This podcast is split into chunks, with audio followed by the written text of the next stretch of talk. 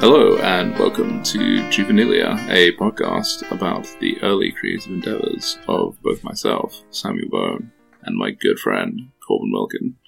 This week, we will be tackling one of Corban's earliest solo endeavors as a writer and an illustrator, the Lith siblings. But first, this is Corban, Hello, Sam. and this is Sam. Hello, Sam. Oh, hey, Sam. I didn't see you there. How you doing? How's your week? I'm. Uh, it's uh, it's it's been pretty average. Yeah, yeah. And now I'm here, and we're doing this.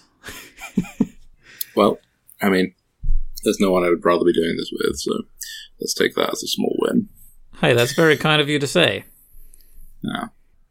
So, the siblings. This is uh, this is something that I I know very little about. I know the title.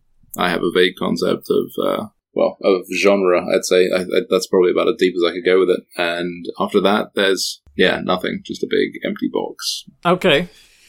What genre Um, do you but- think it's in? So I think it's in the genre of edgy teen fiction, uh, like uh, you know those books that you would sometimes come across as a sort of a young to middle aged teenager, where it's like, this talks about difficult content, but you don't realize it's talking about it in the most like kid gloves way possible. Ah, Um, but I, yeah, I, I would stab, I take a stab and say it's drug paraphernalia adjacent. well, that sounds like the kind of thing that I would have been writing at the time. Um, it's you're in the right ballpark. You're definitely in the right ballpark.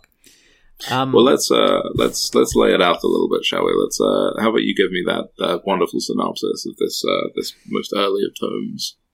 Okay, so first of all, confession, because we did say we were going to be trying to do these in chronological order.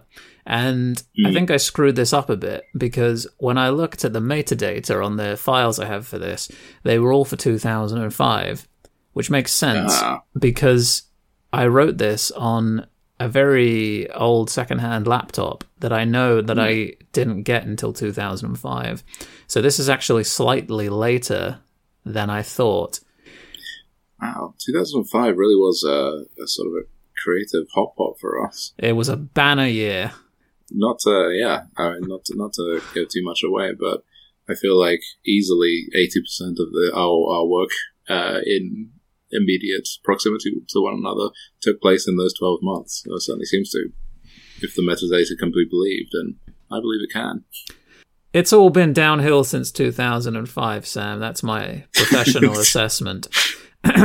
so i've never i've never creatively recovered from 2006 it's been a disaster. But um, I, th- you know, it's fine. We're keeping it in broadly chronological order, and um, it's a good follow up to the book we discussed last time, The Pawn, because this follows a pretty similar pattern, except it's one that I tried to do entirely by myself without your much needed creative input.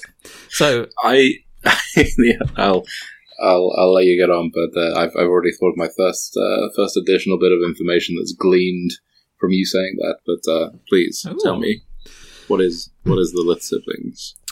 Well, discussing genre, which it's funny because we had a big old discussion about genre last time, but um, it's difficult to say what the genre is. It's, it's kind of a horror, Hmm. but not really. It's kind All of a, a crime story. Ooh. Uh, now, was this perchance around the time of uh, your early adoption of the work of Irvine Welsh, by any chance? Well, it's funny you should ask that because yes, which is probably why you uh, thought it might be a, a drug story because of my obsession with train spotting when I was that age, and the Mm. big influence it had over my own writing.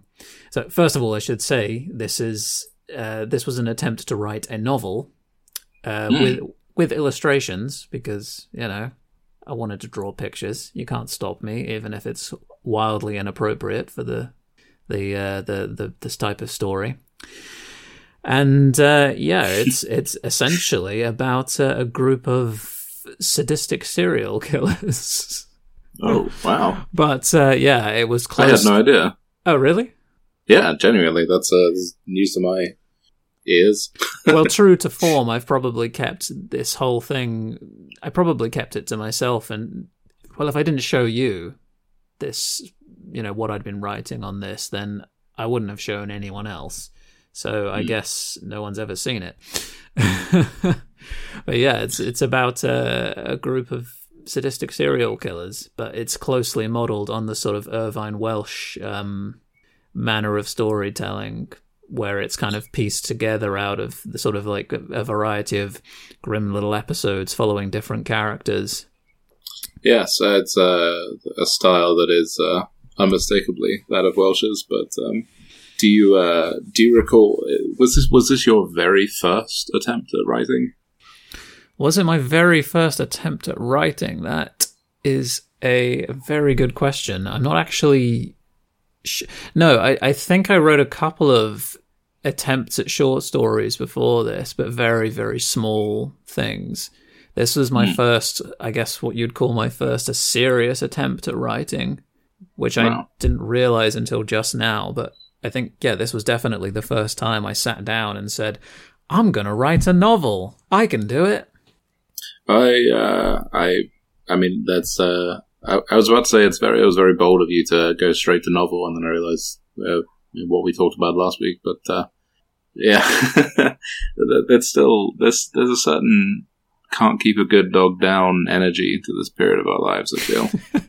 Well, when Um, you're that age, you just kind of have an idea and you just go and do it. Now there's a, a lot of chin scratching and and pondering involved. Like, hmm, but how am I going to do this? Uh, is it fit for publication? Blah blah blah. Yeah. Back then, it was like, oh, I got an idea. Grab some paper. The only the only limitation was how much printer paper your parents had left in the ream. That's so true. It was Yeah. sometimes a painful limitation. The other big influence on it, though, was A Clockwork Orange. So the two big adult books that I had read at 15 were Train Spotting and A Clockwork Orange, which, being an edgy little bugger, I obviously they had a big influence on me.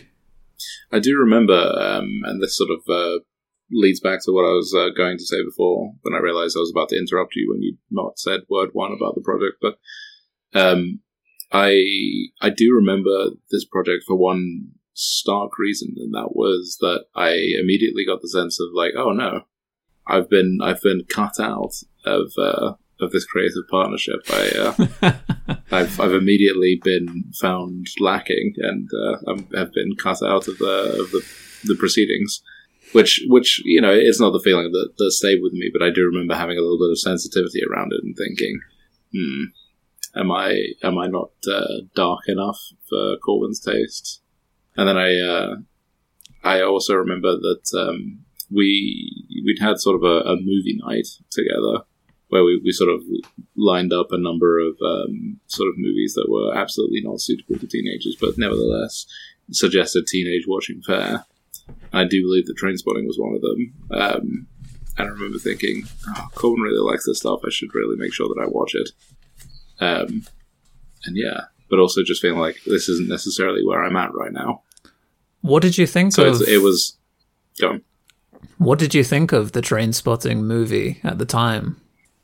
I remember going into it, as was so often the case with me in any movie, that it was sort of scary or off- off-putting or upsetting or you know horror-based. Um, not that I would call that a horror, but it does have horror elements to it for sure. Um, but I do remember going in thinking, "Oh, I'm about to see the most terrible things I've ever seen in my life," and then being like, "Oh, okay, that is upsetting, but it's not. My my brain has conjured far worse than what it actually was." That's why you've Um, got to face your fears, but not run Yeah. away from them. Because anything you can imagine is probably worse than what you're actually going to see. That's true. That is very true. Thanks, Dad. um, uh, but so with this, I mean, wa- was it just a case of like emulation with uh, sort of going after this sort of this kind of narrative, or did you were, were there sort of broader goals that you were hoping to like achieve with telling a story like that? Well, to say that I had goals would be a lie because I, th- I think, again, it ties into having an idea and just going with it at that age. I had no pretensions about it meaning anything. I just thought it was a cool idea for a story and I just wanted to explore the atmosphere. I suppose hmm. that's how I'd put it now is that I just I wanted to explore the idea. There was no real intent behind it, but I guess it was just in general an attraction to the dark and grim elements of life, which I was aware at the time that you were a lot less interested in. And I think maybe that's part of the reason I didn't feel it was something I ought to ask you to work on because I was aware that you weren't into that sort of thing. You didn't like horror films or, you know, stuff about kind of violence and the sort of more disturbing aspects of life. But for some reason, you know, I was an edgy well, yeah. teen who kind of really liked that stuff. well, I do, I do remember um, sort of getting to that point relatively quickly myself. Like, and this was at a time in my life where I was not at all emotionally sophisticated. I done, you know, I, I was very much just like having a feeling and then allowing it to just run rampant through my system and how I behave with things. Um, but I do remember, uh, I do remember having a moment of thinking, well, he likes this stuff. I don't like this stuff. Of course, it's okay that he works on that. Like without me, like that, that makes sense. I think if you had turned around and done, if you turned around and basically done like something that we were trying to do together by yourself, I think that would have dented me in a much more permanent fashion.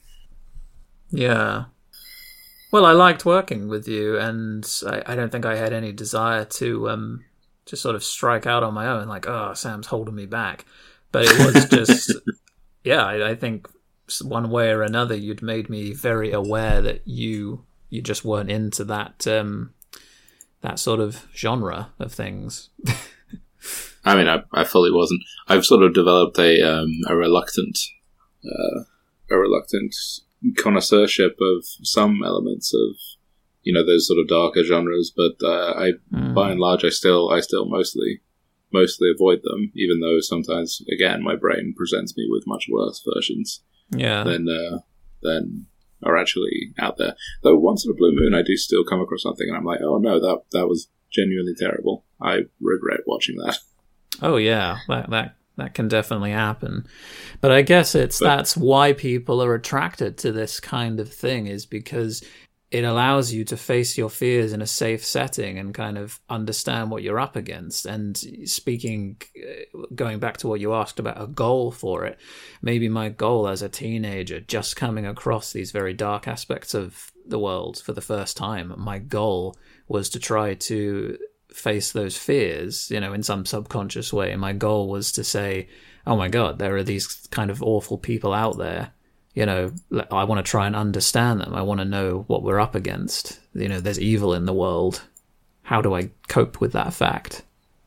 I think that's. Uh, I think there's a similarity there between like what you just uh, sort of outlined and the feeling that a lot of people get about um, sort of uh, true crime media where some people will say, "Oh, you shouldn't you shouldn't be interested in that. Like, why are you so why are you lauding these people? Why are you like uh, listening to what they you know listening to things about them and making them into like characters and sort of uh, I'm not going to say heroes, but you know like uh, sort of uh, charismatic antagonists."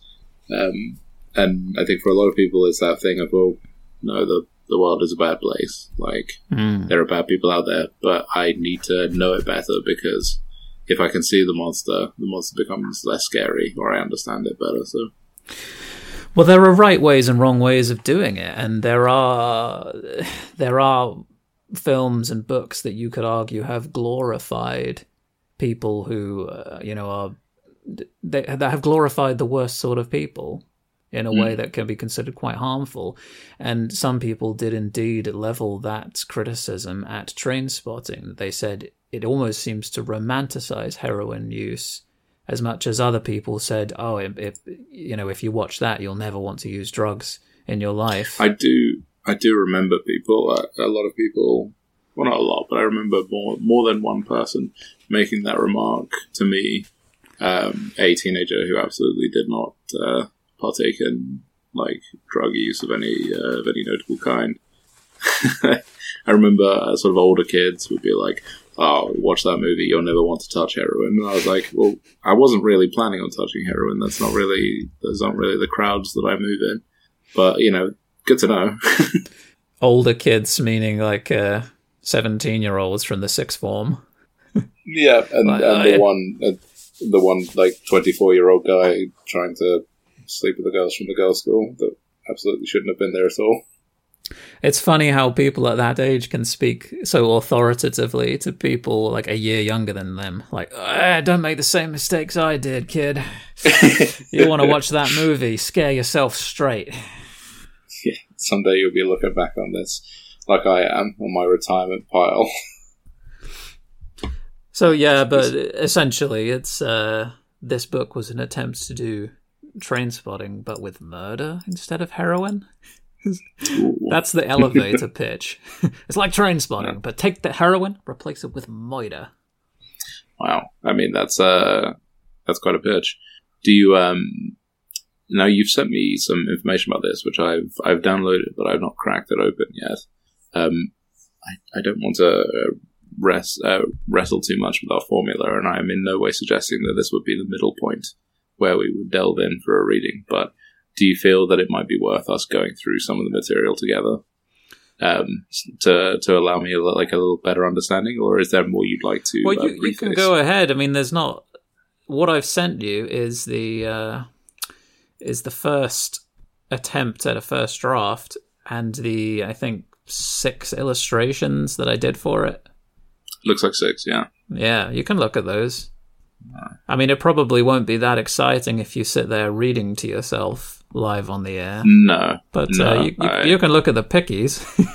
take a look at the old the old piccaronis. You can see uh, the the drastic improvement over the year since I was drawing the illustrations for the pawn.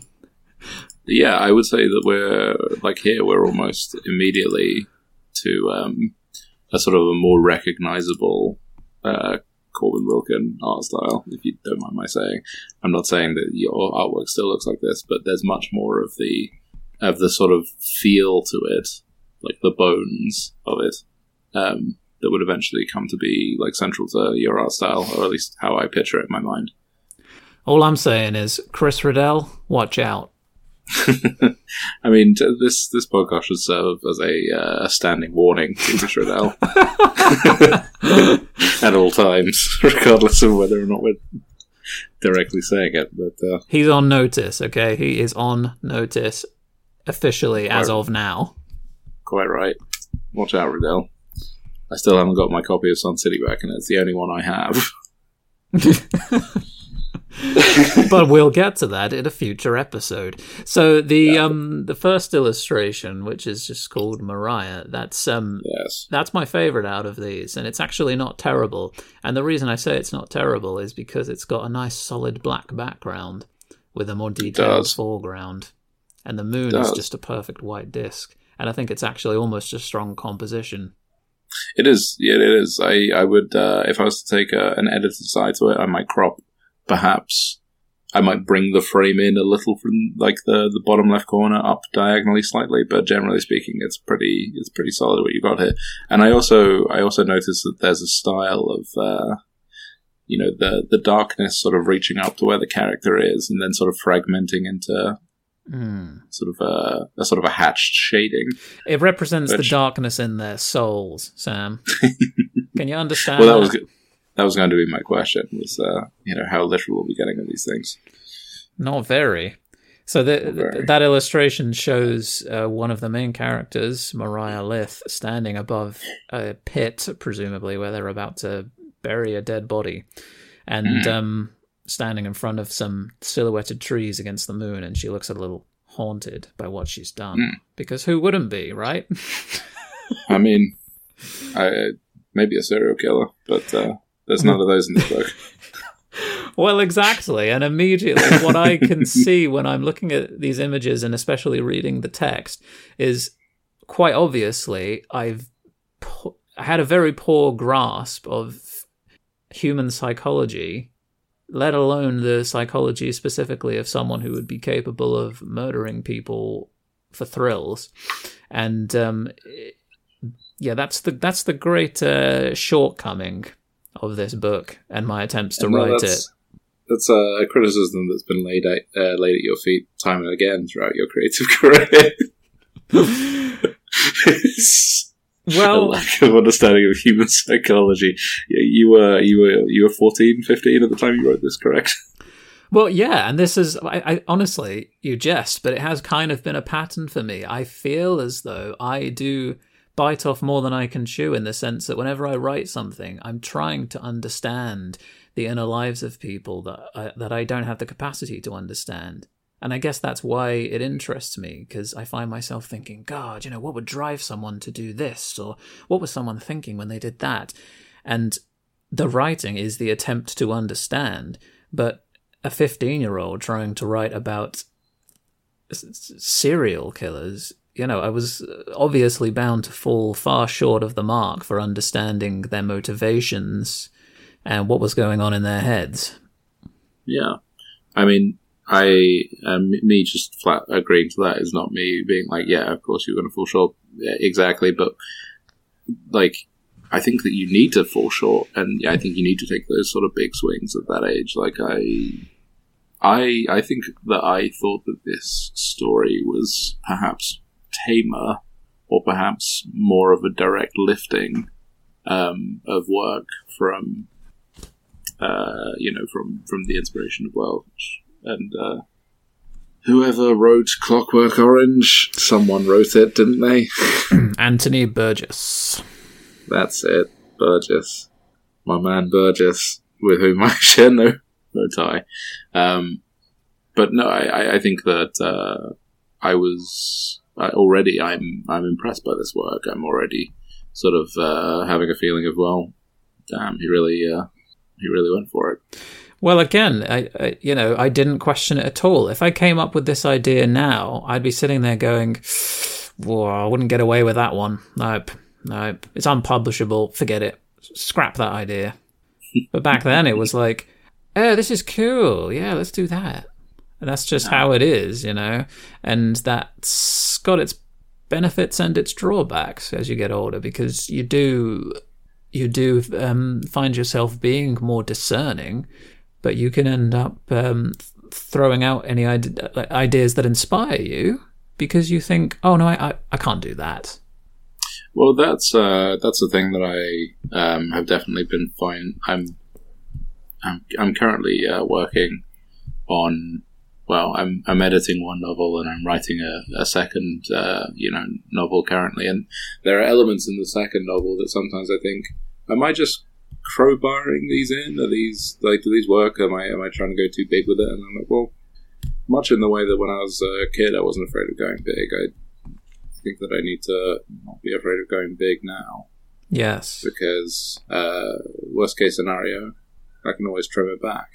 Yeah. But you know, I'd rather I'd rather take a swing and, and not just write the same book that I wrote the first time.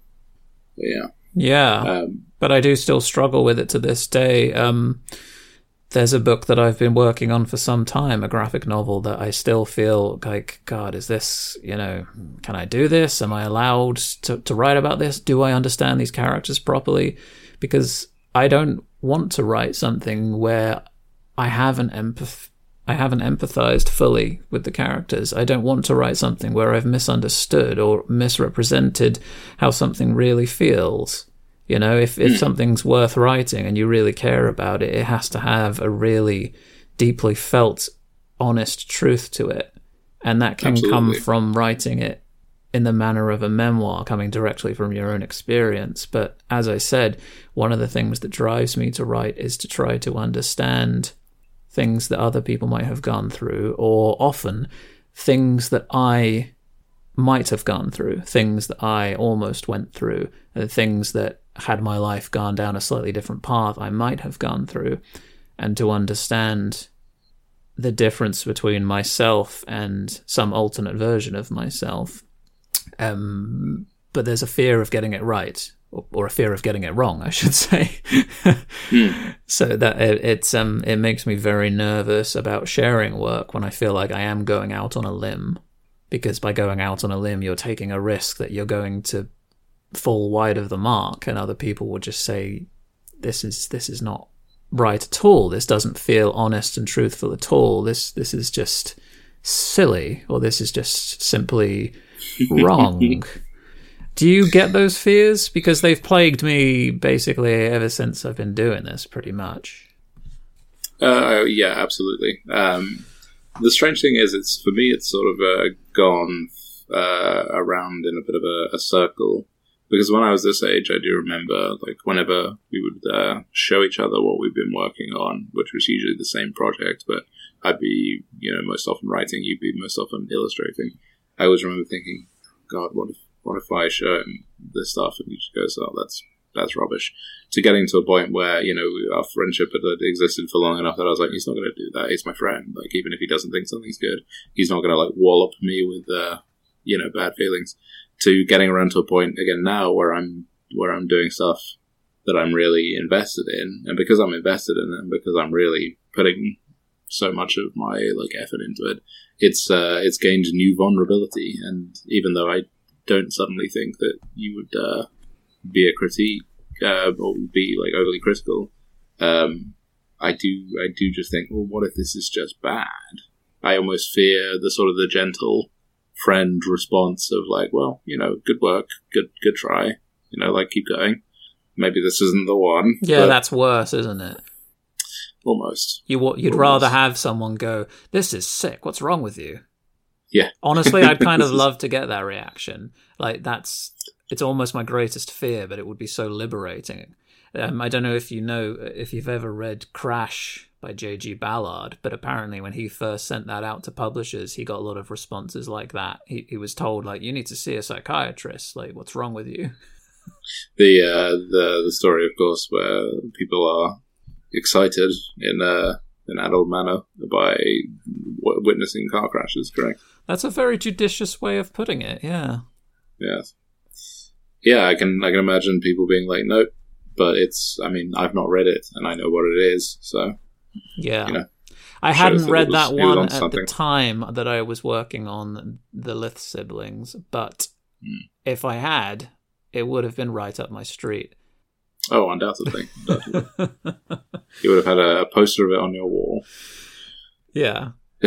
book poster. Those things. Did people do that? I suppose they do. Um, wait, I say that I had book posters. What am I getting on at? Yes, the Edge Chronicles again. Yes, haunting our lives. Be warned, Riddell. but I'm supposed to tell you my abiding memory of working on this project, according to my I would love- I would- I was going to say I would love to hear that, and I do. I do have a couple of questions to dig into the actual content, but please tell me your abiding memory. My abiding memory of working on it is writing it on that that uh, infamous laptop, that I do remember that laptop. inch and a half thick laptop, oh, it was at least three inches deep, surely. three inches deep.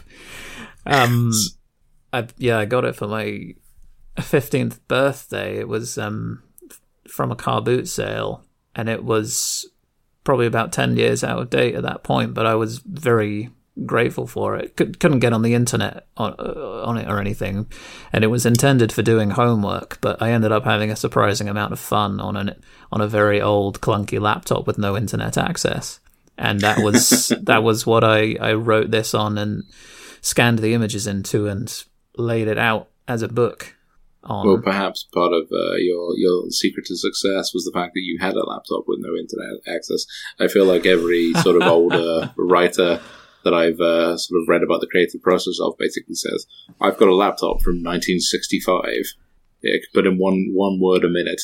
And it's got no access to anything, and it's in black and white." And you're like, "That's the way to do it." Yeah, that that's actually I can't believe I didn't think of that, but you might be right. You might honestly be But, right. uh, But I would sit on see- uh, my I think I had a bean bag or like a sort of low like soft chair that was basically a bit of foam and I would sit on th- that on my bedroom floor just typing away on this laptop like, yeah, this is brilliant. I recall it well. old foam chair. I um I I had a a third hand or fourth hand uh, laptop around the same time, I believe. I think my one was possibly even older than yours, but I do remember I had the function to um, it had a it had a sort of a basic CD drive that wasn't in the thing, but was attached, but was attached to it by a cable. Mm. And for com- for comparison, I I loaded my laptop up with maybe about fifty images that I'd picked out that I enjoyed looking at. Um, and I would, I would turn on my laptop and wait about 10 minutes and then I could look at one image and then hitting the, the sort of the next key would uh, start a 30 second process for the next image to load up. And I remember thinking, man, I'm so lucky. yeah. Dare I ask what those images were of? yeah, you daren't. All right. Funny cartoons, I assume. Very funny. Yeah, but that's my main abiding memory of it. It's it's not it's not much, but it's mostly just about that laptop because it's I associate it very strongly with that laptop because it's um the kind of biggest thing that I tried to do when that that laptop computer was um you know my main computer in my life in 2005. Oh, yeah. It was your tool. So it's you had to work intrinsically this story is intrinsically tied to that laptop for me. And I think it's uh, I think it's rather remarkable that you um, that you have these images. To be honest, like I know. I, I that they're they're in there, and you've got the formatted, you know, the like the the word document still exists. it- It's all in there. Yeah, it's shocking. There are a few other Word documents as well that I didn't send you because they're more like notes. And I didn't want to uh, muddy the waters too much. But uh, yeah, I mean, these images are, they're very, very small, very small images, but they Mm. are still there. Like, they're only about 500 pixels across, for Christ's sakes. But They do the job. Um, so my uh, my question for you, or my questions for you, sort of actually center around um, the Lith siblings themselves, because I I've, I've I've been skim reading this chapter, but I I I don't uh, I don't know much about them. I I uh, I'd like to know who they are. Like, uh, are there are there two of them? Are there five of them? Are there seven of them? You know, like what's the what's the dynamic here? And what did you what did you have intended for this story? Can you can you give us a sort of a broader uh, plot synopsis? yeah, absolutely. I mean, we're like half an hour in, and I haven't really explained who these guys are or uh, what's going on. So yeah, that But should, that's okay. We're not professionals. Far from it, Sam. so the Lith siblings, Dante and Mariah Lith, were uh, two young adults, brother and sister, and then in a later version of the story, they're not actually brother and sister, but they pose as brother and sister, like as a cover. Ultimately, there were three versions of this story, but we'll get to that. And um, there are three other main characters in the story and um, the basic structure of the book that I had planned out was that we where we open sort of in media res where these this brother and sister have already started their killing spree, but over the course of the book they meet three other people who have also separately been involved in murders, and they basically form a sort of like ultimate crime gang led by this one mysterious figure called Orion, who so he's sort of a drifter who comes out of nowhere, and he's the most sort of you know disturbed and violent out of all of them, and he leads them into you know terrible a terrible place where they almost like have this kind of psych, psych psychological breakdown, and their you know their world kind of falls apart, and I don't know how I was going to end the story, but it will presumably end up with most of them either dead or in prison. Like it was going to be like, oh yeah, this is awesome. We can do anything. We can get away with any crime. Like we can do whatever we want. And then like reality comes crashing down. That was my big kind of gambit that reality would hit them and this this kind of trip they'd been on would fall to pieces and they'd all sort of turn on each other and Well, I I remember um, at around this age um, thinking that you had a, a great disdain for any any sort of narrative tropes or any anything that happened in a, a story that you sort of could guess. Like, uh, you know, if if you watched a, a, a film. Well, I remember a particular disdain for if we would watch a film and uh, the main character would end up uh, developing a, a romantic interest in someone as a sort of a, a subplot. I remember, I remember being wowed by that and thinking, "Wow, I never thought to think of that." But right, you- he's he's right. That does always happen. It's quite boring. Well, when I did that, when I was talking to you like that, I'd probably about two weeks before read a piece of film criticism or something and had a light bulb moment where I realized, hey, you, you can identify aspects of things in stories and decide that you don't like them. And, and, and point them out and go, oh, that's been used before. That's a bit cliche. Many many a YouTuber has made their fortune from that same realization. They have indeed, um, and it probably just you know maybe if you were impressed by me doing that, it's just because you I I, I realized it first. Again, we were you children. Invented, you so. invented that. no, um, but I do remember thinking like Corban wouldn't want something to have a happy ending, especially not something like this. But I do, I do wonder, like you know, you said you weren't sure what the ending would be. From the little sort of uh, snippets that I've read of this, I get the sense that one one of these siblings is not as into this as the other one and I can sort of imagine perhaps a, uh, a having to choose between you know a sibling or you know pretend sibling um, support for one another and uh, you know doing something that perhaps is maybe not the morally right thing to do or maybe not doing it because it's the morally right thing to do but uh, choosing to back away from things because you realize it's not for you I don't know. Yeah, that's that's how I could sort of picture that. Uh, that's going. well, that's that's actually bang on, and I'm amazed you got all that just from skim reading it while we're talking. because I'm very intelligent. Oh yeah, I forgot about that. no, that's exactly correct, and that was kind of the engine that drive that was going to drive the story, and that that's what kind of got me as far as I did in writing it was the tension between the two main main characters, Dante and Mariah. Mm because um, essentially, and I don't know if I had the language to describe it at the time, but essentially, Mariah is a sort of um, sociopath and basically doesn't have any kind of ethical, you know, it doesn't have any kind of deep ethical concerns about what they're doing, and is clearly kind of like, you know, mentally broken in some way. Whereas hmm. Dante is, well, I don't really know what his motivations were, but he's clearly more conflicted about it. Mm. And I wasn't immersed in true crime at the time, and I didn't know anything about um, uh, what's his name, uh, Jeffrey Dahmer. But you know, apparently mm. Jeffrey Dahmer was deeply conflicted about what he did, and he had um, serious regrets, and like it's just like he couldn't control himself, but he kind of hated himself for doing it.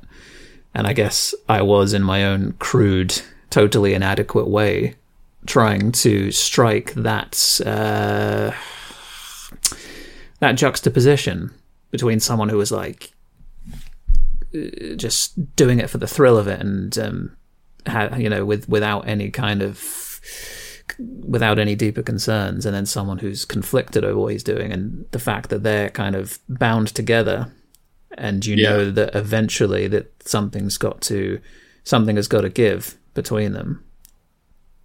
Well, that's uh, yeah. I, I mean, that's uh, that's a pretty pretty solid basis to go on. Like, um, I feel like yeah, you the the strong nor- uh, narrative chops in there, They're... and like as I say, it's. I mean, obviously, I am an adult reading the work of a teenager here, but I think the fact that there's enough in there that you can sort of pick that out is, uh, you know, it's an indication of a certain sophistication. Well, I'm probably reading into it more than I was actually thinking consciously at the time, but this is me trying to make sense of what the hell I was thinking when I was 15. the story, if I'd managed to keep going with it, it almost certainly would have ended with one of them betraying the other in some grand mm. way. Probably would have ended with Dante betraying Mariah and like getting her, you know, caught while he managed to kind of make his getaway and have some kind of uh, redemption though God knows how, because they've already committed horrendous crimes. Well, it's he, a mess. he stopped. he stopped. So that's that's that's redemption enough, surely. right. Yeah. Well, I guess again, I was envisioning the the great redemptive ending that you had at the end of Trainspotting. Ah, yes. But in Trainspotting, uh, the main character's kind of But he moves to London. I think the canon is actually that he moves to Amsterdam. Oh, yeah, you're right. My bad. Yeah. I would like, if I may, to hear a little snippet of this most wondrous tome. Is that okay? Yeah, I can read some out. I didn't realize we were I- already at that point, but uh, yeah, we can do that. I'm taking. I, I felt that our, our midpoint came almost at the end last time, so I'd. Oh, it's supposed like, to be a uh, midpoint. Oh, okay. Yeah, no, I. Uh, I uh, that was that was my impression. I could be wrong, but All right. Okay. I like. okay. Uh, I'd like to take a little break in the middle, have a little dramatic reading, and then I've got more things I want to ask. So Take a little sip of uh, a sip of tea or coffee or punch, whatever you prefer. Settle I've back. a lovely can of Coca Cola. Ah, a little free advertising for Coca Cola there. Love it. Okay. No, I'll actually have to pay them for saying that. So that was stupid of me. Damn it, But, Sam. um, We're trying to get that sponsorship deal. All right, let's go. Okay, so I was going to read the um, the sort of opening passage, but then I realized it's actually quite boring because it basically just describes Dante and Mariah kidnapping someone and uh, taking him to an abandoned warehouse and um, torturing him and killing him, which sounds exciting, but it's basically just very boilerplates. it's not good, and I thought the next bit was more interesting. So let's assume you've just read that bit. Hmm. Um, I'm shocked.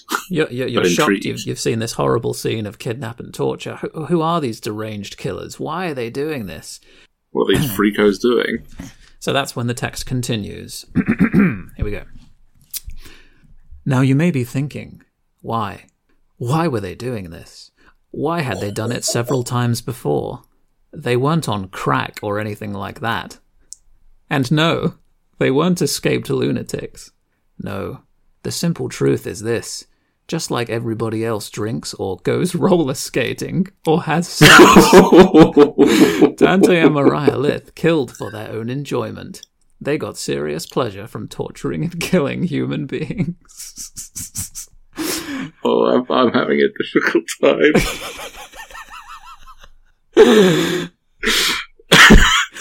uh, so, sorry, I'll, I'll compose myself. Please carry on. How they had been getting away with it for two years and how they came to be like this is a bit of a flashback, so we'll leave it for the moment. Soon, however, the guy was dead. There's a lot of exposition in this, as you can see. Mariah finished this job by accidentally putting her knife through the back of the guy's throat when she reached too far in to cut off his tongue, something she enjoyed doing. His throat split with a grisly pop and tear. It finished the job. Shit, Mariah had sulked. For such a very young lady, she had a pretty filthy mouth. I can't read this without laughing. It was past 3:30 in the morning and the first light of dawn was just visible on the horizon as Dante patted the ground with the shovel one last time as if to reassure himself that the loose earth was not attempting to fly away. "Okay," he said, a little drowsily, and stood for a few seconds, contemplating his work and catching his breath. Mariah was dozing against a tree nearby. We stayed out far too late again. They both knew. Tomorrow, Mariah would act like a nice, normal girl and tell their parents, Susan and Stuart Lith, about the great film that she had seen with her brother, and then would apologize for coming in so late. Dante dropped her off at their parents' home and continued on to the apartment building where he lived with his unexciting girlfriend, Sarah. Sure, he, ah. well, of course, loved her, yeah, but she seemed to be lacking a little something. Heck, though, compared to how he was, anybody would seem a little nondescript. Also living with them was this nervous pale guy, Tracy. He was an okay guy, a little quiet maybe. He basically kept out of their affairs. Just as a little uh, content note, Tracy very much bo- uh, modelled on the uh, father of one of our friends at the time. Carry on. When Dante arrived home, Sarah was fuming, her small face angry, her chestnut colored bob of hair in a mess. He walked timidly into the living room area. He had seen the light on from outside and knew what he was in for. Now, just what the fuck were you doing with your sister until four in the fucking morning, huh? Most movies aren't that long, Dante, a highly annoyed voice. He glanced at his silver watch then. He asked by way of conversation, Tracy asleep? With a humorless laugh, she assaulted him. Asleep? You looked at your fucking watch, you tell me. Of course he's fucking well asleep. From the way you're screaming, he won't be for much longer, thought he, contemptuously. He began to walk towards the kitchen area then, vaguely remembering that he was tired. Hey, she yelled, and don't try to change the subject like that. Okay. He stopped his journey to the kitchen, took two strides, and placed his large hands on her small shoulders. She still had a look of contempt on her features, but he could see she was warming up. I'm really sorry, Sarah. I should have called. She opened her mouth a little, then closed it, deciding to let him talk. He continued in his rough but light voice, his shadow of stubble moving with his words. Well, see, here's the thing. I was going to stay at my parents' place the whole night, because. He started to scratch unconsciously at the back of his neck. He had soon managed to explain everything away, telling her about his parents' failing marriage and the support that they needed from him. Apparently, he had taken Mariah out so their mum and dad could talk things over privately, and he had then stayed until very late, trying to keep the waters clear between the mother and father. Sarah apologized over and over for suspecting anything. Dante gave her the old, No, I'm sorry. And the young couple ended up making love until their bedroom was ashine with the morning sun. He took just forty minutes of sleep before the sun pulled him back to the cruel world of the living. Oof. I mean, you've got it all in there. I like cruel world of the living. That's that's probably my favorite bit. I quite like uh, the choice of uh, the mother and father. Is uh, I don't know if it was intentional, but it feels as if your that sort of slightly alienating language is something where you know it's it's it's his mother and father, but saying the mother and father, sort of. Uh, I don't know if that was a deliberate stroke. No, I, I, hadn't pegged that very, at all. Actually, it's very good. I mean, as these also, are supposed to be, it's very embarrassing to to read. You know, it's all over the place. My God. Uh, no, it, it, it hangs together pretty well. There's a, uh, you're probably re- recognizing something that I recognized when I was reading my my uh, writing last time, which is that um, sometimes you sort of get on a trail, uh, get on like a like a, a roll, and you know what to say for like several sentences or even like several paragraphs, and then sometimes you can only think of one sentence, so you just put that in, and like you can see there's a sort of a it's uh, not equally weighted how much different actions and different moments get in terms of uh, words on the page. Yeah, yeah, which is just a, a it's, yeah, it's just amateurism. It's just not having the skill to um, fully spin a scene out, which is how I think of it now. Spinning a scene out. You, when you have an idea for a scene, there is a skill to taking that and actually making it run to its kind of full yes. natural length something I'm uh, currently getting better at, if I do say so myself. Well, good. I was very self-congratulatory, but uh, that's uh, something. Uh, as I'm as I'm editing, I uh, I notice I go back and I'm like, okay, the skeleton's here, but let's get some meat on those bones. Yeah, it's it's it's funny looking back at this the exposition in it. This the kind of asides that I put in, almost like I'm the narrator talking to you. and I, I don't think at the time that I I meant it entirely seriously. I meant it to have a bit of a, a wry tone. No, I, I think so. I think that um, I think that the it's meant to be from the perspective of a, of a jaded, um, a jaded uh, narrator. I could I can imagine the the narrator be, becoming a becoming a character. I'm not saying you would do something so acty, but yeah, I can imagine them showing up. Yeah, you gotta love the line. Soon, however, the guy was dead. Bit of an anticlimax. I mean, what I like, I don't know if uh, there's some issue with my file, but my version simply says, Soon, however, guy was dead. Oh, yeah, yeah. That's a little typo there. yeah. It's one of the minor problems with this text. There's a few typos. Who can you imagine? I mean, it, would it wouldn't make sense if it didn't have any. Like that's uh, that's just how that go, how that goes. Yeah. Um, but so uh, my my next question for you, you um, you said you associate this with uh, being created on that uh, most iconic of laptops, but um, can you tell us a little bit more about like where and when the, the sort of the the pressure cooker that uh, produced this particular bit of uh, work? Like, what was going on for you at uh, at the time in your in your personal life, and where was the sort of the physical space that you were working in, and do you feel that that had any sort of input on what you were doing? Well, I was very, very uh, in my bedroom at that time. You know, like a lot of teenagers, I kind of lived my life in my bedroom, and my bedroom became a very personal space in a way that it's not when you're a younger child. And, you know, you, you kind of you become obsessed with asserting your personality, like putting up posters and like showing off like the things you like and your personal style and all that stuff. And the funny yes. thing is, as I said, this laptop didn't have internet access. Um, it's kind of crazy to think now that I didn't have any internet access in my bedroom. It's like, what was I growing up in the 1970s? Jesus Christ. But, you know, I had a television, I had a DVD yeah. player, I had a radio, I had a CD player. You know, that's that's a lot of luxuries in a way.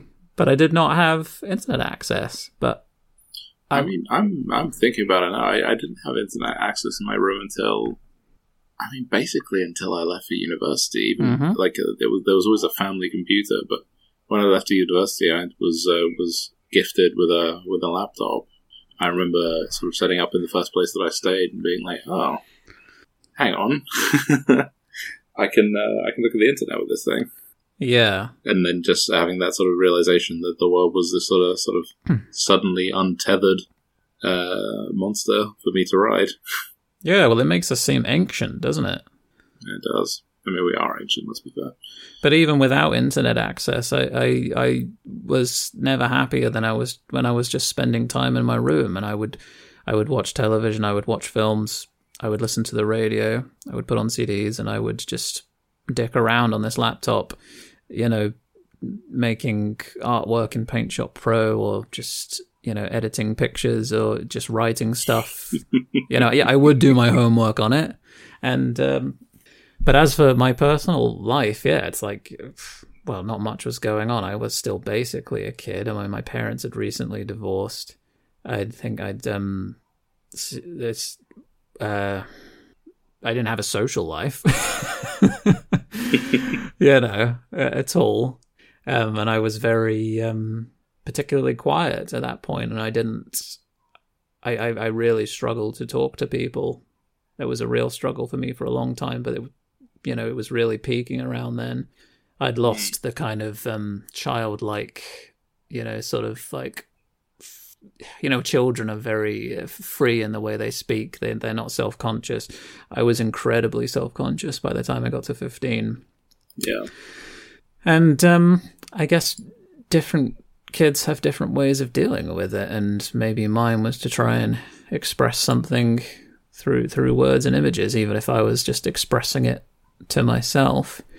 I can't really read into it more deeply than that. I don't think the subject matter of this book came from some deep seated place of hurt or trauma or anything like that. It was more just um, derivative of things that I'd seen and read I think um, I'd also recently seen a documentary on television about Ted Bundy, which no doubt um, fed into it as well. Like I was becoming aware of true crime, and like I'd read some of my mum's true crime books and was becoming kind of fascinated with things that way.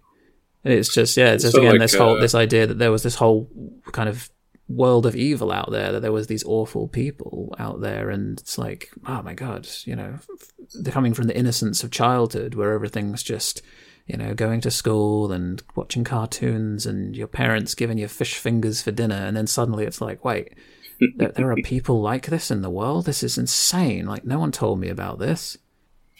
I know right? It's uh it's remarkable when those moments happen. I remember also thinking uh, this this shows how particularly sheltered I was for a lot for a lot of time, particularly around issues of violence. My mom's uh, my mom's always abhorred any kind of violence whatsoever, to the point of uh, she wouldn't allow us to watch uh, you've been framed, sort of a, a, sort of a candid camera show. Because I remember her say like, my dad put it on one time, and she was like, "You're just laughing at people's pain," and I was like, oh, "Yeah, good point." Well, Thanks, mom.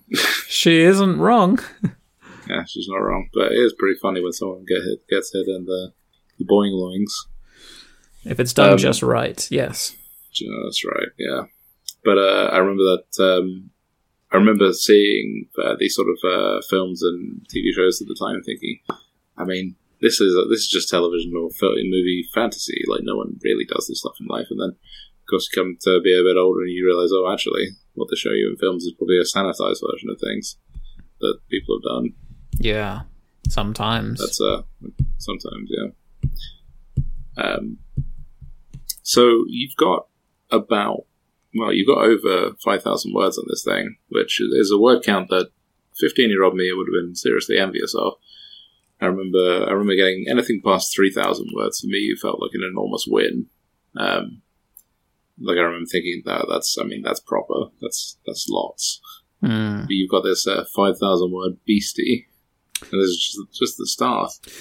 Yeah. Um, do you uh, do you remember thinking like like how I mean how long did this take you? And do you remember having a sense of like how long you might want to like be working on it for?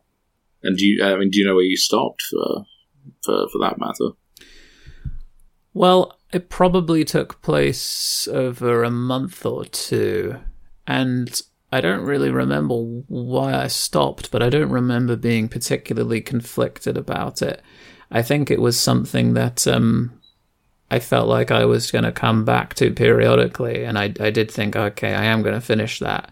It wasn't um, like I'd completely given up on it. I think it was just sort of always on hiatus and I, you know, I guess I didn't really have a time frame at the time because again, being a kid, being totally naive about how writing works, and um, the process of creating a book, in my head it was like, oh, it'll take you know a few weeks to write and illustrate an entire novel. yeah Yeah, I know I I remember feeling that way as well and now I'm like "Oh, I managed to get a chapter done this month wonderful stuff yeah, yeah, Yeah. yeah. Yeah. No, I, that's yeah. I mean, that really really takes me back to just thinking, you know, the way that you would think about things, the sort of the lack of understanding that you had about how the creative process worked, and then I mean, for me at least, and I, I imagine for you, but I don't know. Um, but for, for me, it was very much like, oh, well, you you haven't done it in a week, so you're you're, you're lazy and you're bad yes, yeah. just getting getting this very strong sense of like, you know, I, I I'm failing at this, but not because I don't know how to do it, but because I'm I'm just rubbish. I'm just a rubbish person. That's exactly how I felt. And I, you know, when you're that age, you've never come close to tackling anything as big as writing a novel. The most you've been asked to do is to write a sort of a homework essay, maybe for a history class or something. The chances are that you didn't do it. So And you have no, yeah, you have no idea what you're up against with a novel. A novel is like it's it's like tackling a monster. Yeah. You can't take it. You can't just imagine that you can just do it overnight. Um, but I guess I kind of did think that at the time, like you, that oh, if it's gonna come, it must come easily. Hmm. But I did come back to it um, a little later, and yeah, I, I didn't send I mean, that was going to be my next um, question. yeah. But, uh, I've got a file called New Version, which is sort of a new opening, but it's basically a sort of eighth scene. Because the um, the original version amounts to about seven scenes, and then this one has an eighth scene, which um, it basically just continues the story. Like um, you know, it's sort of upping the ante. You know, oh, when are we gonna kill again? And like just trying to increase the drama. But one thing I, I've noted looking at this second version is that I clearly was trying to make it much more like a Clockwork Orange because there's hints that it's set in a sort of a world gone mad. That there's like that this is commonplace and that there's almost like rival gangs out there who are gonna like you know you might kill but you might also get killed so that was the direction i was kind of trying to take it in Interesting. which was let me check the metadata on this and see when this was created yeah so that was in 2006 Assessing metadata. At the beginning of 2006 and it looks like i was editing it until early 2007 the second version and then the third version was um i tried briefly when i was at university to turn it into a graphic novel and i started trying to draw full comics pages for it in a sketchbook Wow. and got a few pages in and basically just thought the hell with this i got better things to Yeah. do If I'm if I'm going to put my time into a project, I'm going. I should probably pick it, and not just uh, not just go with one that I've uh, tried a few times before. At least that's the feeling I always had when I tried to go back to stuff. I I'd start and I'd be like, oh yeah, I, I already couldn't do this. Oh well. Sadly, I don't have any of that. Uh, any of that comic. I think I chucked that pretty quickly. Well, there's uh, there's an incident in your past which I hope you don't mind me uh, foreshadowing, but there was a there was a sort of a, a cleansing of your work at some point. Yeah, the Which, the, uh, the bonfire. The bonfire, yes. Yeah, that which uh, I, I, I sort of I sort of want to cover that as a perhaps a sort of a, a themic episode if you're if you're down for that because I, I think that that's a really interesting special uh, difference between us. bonfire yeah, special- bonus episode. Yeah, because I, I I mean I just want to know the story about that, but that's that's way down the line. Well, I already spoke last time about when I dumped all my folders of old work, but the bonfire was a separate incident. Oh These are goodness me! yeah, yeah. Well, perhaps perhaps uh, perhaps then just a, talk on catharsism at large, catharsism at large can uh, cover many many things because I I yeah I'm I'm I'm I'm, I'm getting off the the the trail here, but uh, Well, to circle back to what you were just saying um, about how it's better to try and find a new project rather than trying again to do something that hasn't worked. That's hmm. also something that I've that I've struggled with over the years. And there's one or two stories in particular that have hung around for ages, and that I will pick up again every like six months or so, and be I'll look at them and I'll think, my God, I love this idea. This has to work and I'll think, oh, I'm sure I can get it to work if I just maybe I can put that at the start and just do it slightly differently like this. And then I end up getting into the same state that I did the last time and just tearing my hair out and going, this stupid thing, it's just, it's, it doesn't, for some reason, it doesn't work. And then I put it away again to be picked up once more in six months. it is um it is pretty difficult, isn't it? You know, you and I I think that as well. Like I do distinctly remember. Um, I used to read Empire, wonderful film magazine that's uh, big in the UK. So I think it was at the time. Um, and I remember an interview with uh, Quentin Tarantino, who, being a teenager, I thought was the smartest man alive. yeah. um, certainly at the time. And I remember thinking, well, he he talked he was talking about uh, the movie Inglourious Basterds, um, and how he'd uh, he'd had this script for years and years, and he was finally making it. And I, I just sort of remember thinking, wow. So that's that's the secret to success. For some reason, that was just a fact that I clamped down on. So I always remember thinking, it doesn't matter if you come back to a project a thousand times. Eventually, eventually, Christoph Waltz will be your lead, and you'll make a, a wonderful, horrible little movie. But sometimes that does work for people. Like I've heard Yeah. a lot in interviews with all kinds of artists about how they will they will sit on something for 10 years and then suddenly its time will come. Mm. And what you ultimately have to believe is just that there are there are no solid principles that you can follow in terms of what works in art. Sometimes something works and you just can't explain why, and sometimes something doesn't work and you can't explain why. Yeah, it is a it's a remarkable beast uh, like that. I know that I've got um, I've got ideas that that fall into the same category. You know, just revisited over and over. Each time you either change them a bit, or you change them a lot, or you try and you know start them again from fresh, and you know it all sort of adds to it in a way. But maybe eventually you find where the blockage is, and you pull it out, and then suddenly everything comes forth. But yeah, it does happen. yeah. And I guess that's part of the reason I wanted to actually do this podcast was to explore that and to look back and see when I was totally naive, when I had no idea what I was doing, what what did I keep coming up against, and maybe that can help me understand today uh, the problems that I keep coming up against when trying to create art. Like, what's when you have problems now, when a story doesn't work for whatever reason, why is that? And when we look back at this early work, already I'm starting to see a pattern that it's it's a case of simply not knowing how to do something. And maybe mm. that's still true now. If I'm struggling, it's just because that's a complicated thing and I don't know how to do it.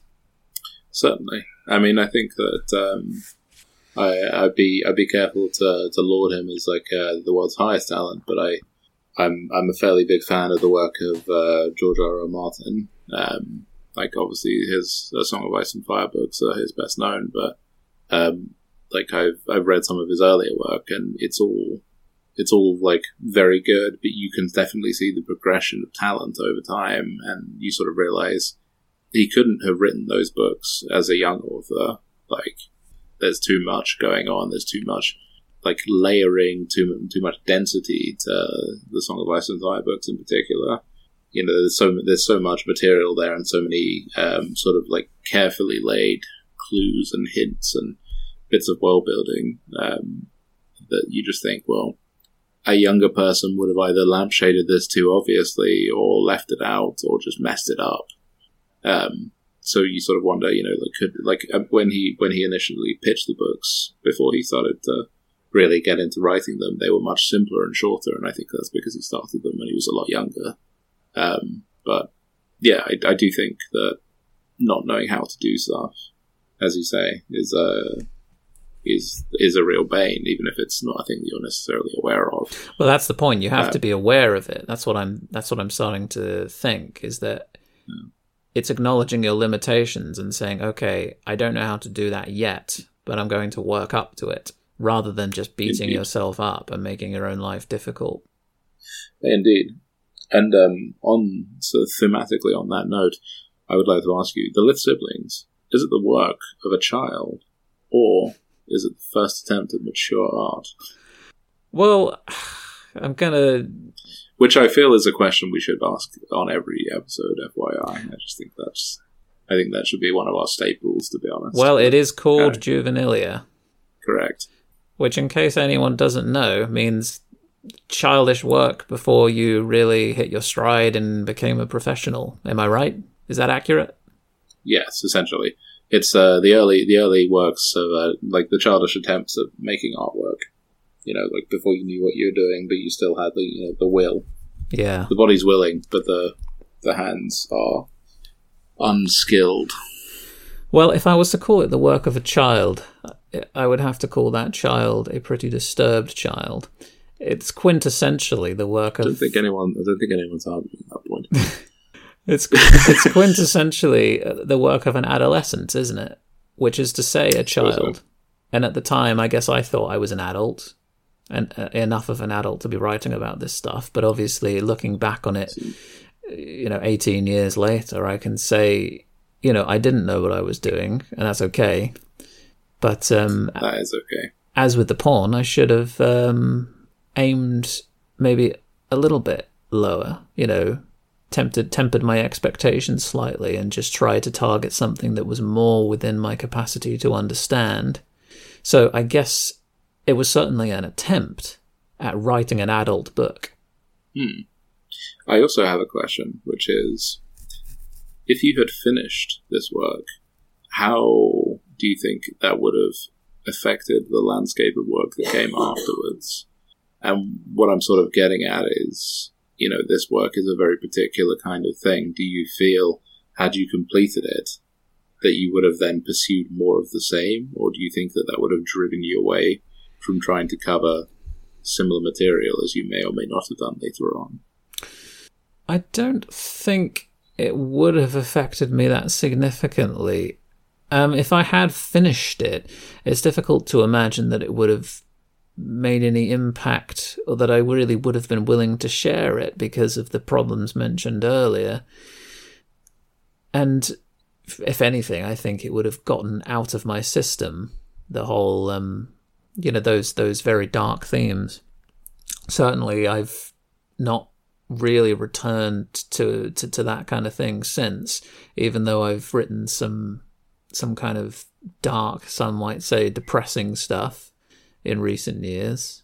Hmm. It's um you know the stuff about really kind of grim violence and crime doesn't interest me and i think had i finished this book it probably would have interested me even less the fact that i didn't finish it probably suggests that it wasn't all that interesting to me at the time it was more of um it was more a temporary fascination which you do tend to get at that age don't you like you'll become obsessed with something for a few months and then Yes. drop it entirely because you're trying to you know you're exploring a lot of different things and gradually figuring out who you are and what most interests you but i think the reason i picked out the the the section of text that i did to read is because it contains that sort of domestic drama element that became much more interesting to me later on and which is actually surprisingly mature for a 15 year old. I don't really know what that was based on,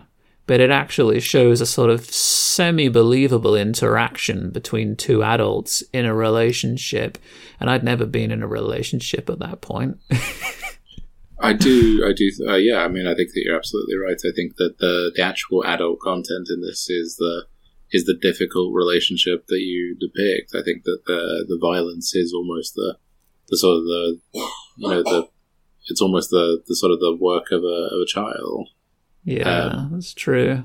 Not in a not in a critical way, you understand, but I think violence appeals at the at the it starts to appeal at the very end of childhood as you're becoming uh, a teenager. It's this thing where you're like, oh no, this can happen. And wait, but maybe I can maybe I can do this, or maybe I can make this happen, or maybe I can stop this from happening. And then you start to realize that actually, even though it's a thing that can happen, it absolutely never should.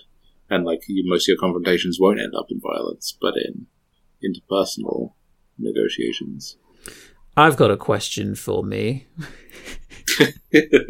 All right, shoot. or you. It's a question to, to both of you. Well, if you've had a 15 year old son and you went on his laptop to, I don't know, check your lottery numbers, Because the big computer's not working. I don't know, and you found this story and you read it, would you worry about him? Mm, no. Uh, I'm going to answer that no, I, I wouldn't worry about him. And I would, I think I would talk to him about it. I think I'd be like, you know, how does this make you feel? What are you, what are you talking about here? But I also think that, I think that if any, any kid were in some way doing things that mirrored what was going on here, I don't think they'd be wasting time writing about it. I think they'd be out there in the field running their experiments. And that's the worrying thing. That's true. I'd probably Um, sit him down and say, Son, this is very creative. And then I'd look carefully at his reaction. you'd, and you'd have your gun cocked behind your back, ready to take him out at a moment's notice. Uh, hug him with the gun pressed to his temple, shed a single tear, and shoot. Coming soon, Lith Subjects 2. Lith Family. Whoa. Hey, I don't know. that could work. That could work. Uh, sort of like a Mr. and Mrs. Smith thing. Mr. and Mrs. That, Sam, you, you, you absolutely nailed that one. I did.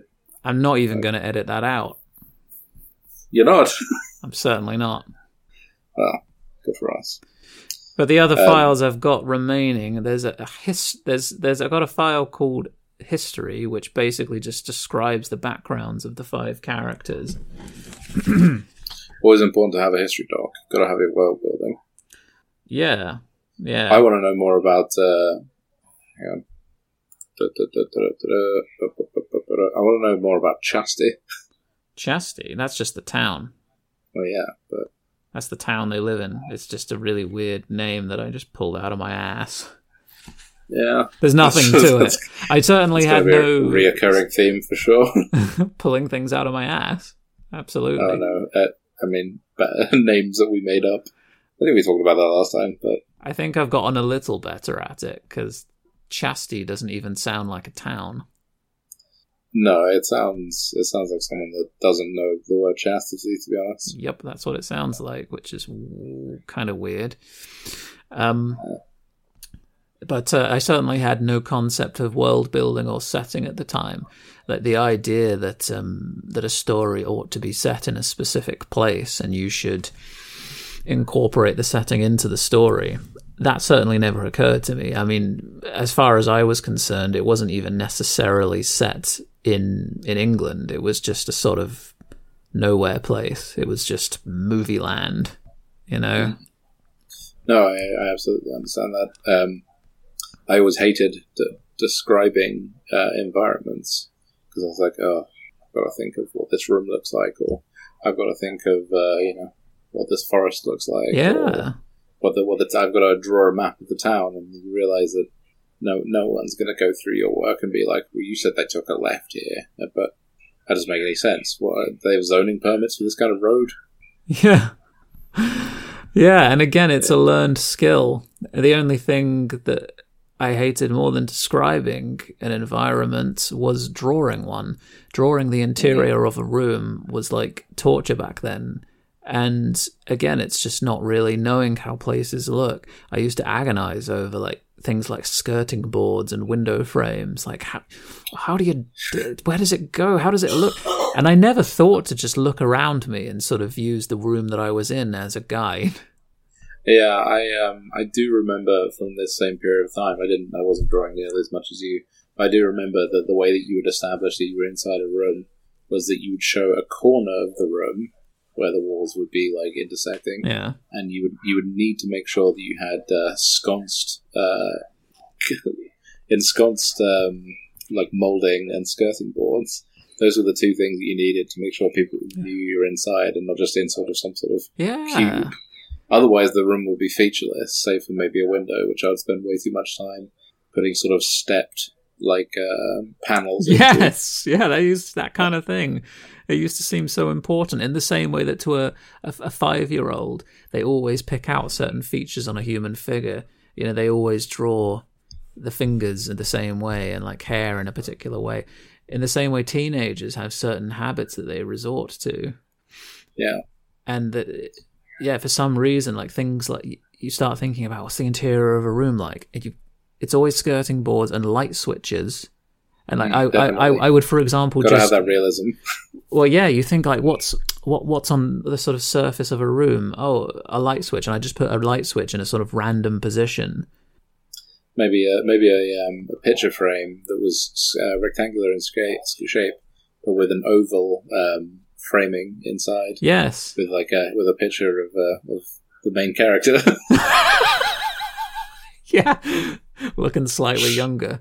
But my what, what what what hurts me is that we're talking about this and i still feel like i do this a bit now. There's so much baggage from when i was a teenager trying to draw this stuff that when i'm drawing graphic novels now and as you know i like to um, draw stuff that's um, set in a consistent uh, setting. Setting, so like yeah. like a lot of action taking place in one room and you find yourself like drawing the same like yeah like a picture frame on a wall or like a certain bit of furniture again and again and, and i kind of find myself thinking subconsciously oh god oh that's probably just shit isn't it? I mean that looks stupid doesn't it? Oh god. People probably think well that's not how picture frames look. That's rubbish. And here i am drawing it for the 30th time like an idiot I uh, I can't wait to um, for the day that you're able to put a uh, a one star review from Picture Frame Aficionado in one of your published works. I too look forward to that day. Case in point, though, I- let's look at the second illustration here. Sorry, go on. You Yes, were going to say something. No, I was just going to continue the joke and uh, continue to rib you, but uh, yeah, illustration two, Dante and Sarah. That is enough roasting for one day, Sam. I can't take any more heat. The oven's been turned off. You're roast free, my friend. And hey, so the second illustration, it's it's the illustration for the section of the text that I read out. Uh, it's it's a very creepy looking Dante trying to explain why he's been missing all night to his girlfriend. But I don't care about that. What I care about is the situation background. we've all been in. Oh, well, I apologize. Go on. most people, yeah, maybe, yeah. But usually it's more innocent. Usually it's just like, oh, I was out on the lash with the lads. Got got lost on the way from the home from the chip shop. Mm, Sorry, I ate the chips because I had to to survive. You've only been gone 10 minutes. I'm sorry. But I want to look at the background here because this is just a perfect example of what we were talking about. You've got a weird armchair with a sort of spiral on top, and then in the background Yes. there's a floating kitchen counter that's about a mile away, and there's Yes. what looks like three different saucepans sort of hanging there, but no other I mean, visible that's- utensils or kitchen equipment. Yes. So It's uh, yeah. I, I mean, they're in a kitchen clearly, but also there's uh, comfortable seating. Yeah, but it's a flat, you know, with like a, a living room slash kitchen. Oh, I see. It's open plan. Uh, very modern. And even though I'd lived in the same house my whole life at that point, I knew that some people in flats had open plan kitchen living rooms. Yes. That's what I was Yes. trying to draw because I knew that they were young adults. You know, this is like their first serious relationship. They moved in together. I knew enough to know I- that. I just didn't know enough to know how to draw a kitchen. Yeah. But I mean, there's there's hallmarks of, of sophistication to that. The three hanging pans. I mean, I, I don't think I would have thought to draw three hanging pans. I think I would have drawn just drawn a big rectangle to indicate a work surface. Each pan is been it for different as well. There's three different pans. You got a little one frying of them, pan. one of them looks. One of them's a dustpan. That's not no. That's one of those square like griddle pans. You know, it's like a Oh, frying pan, I but it's it's square and it's got ridges in the bottom to let the fat run out. Okay. Oh, George Foreman. It's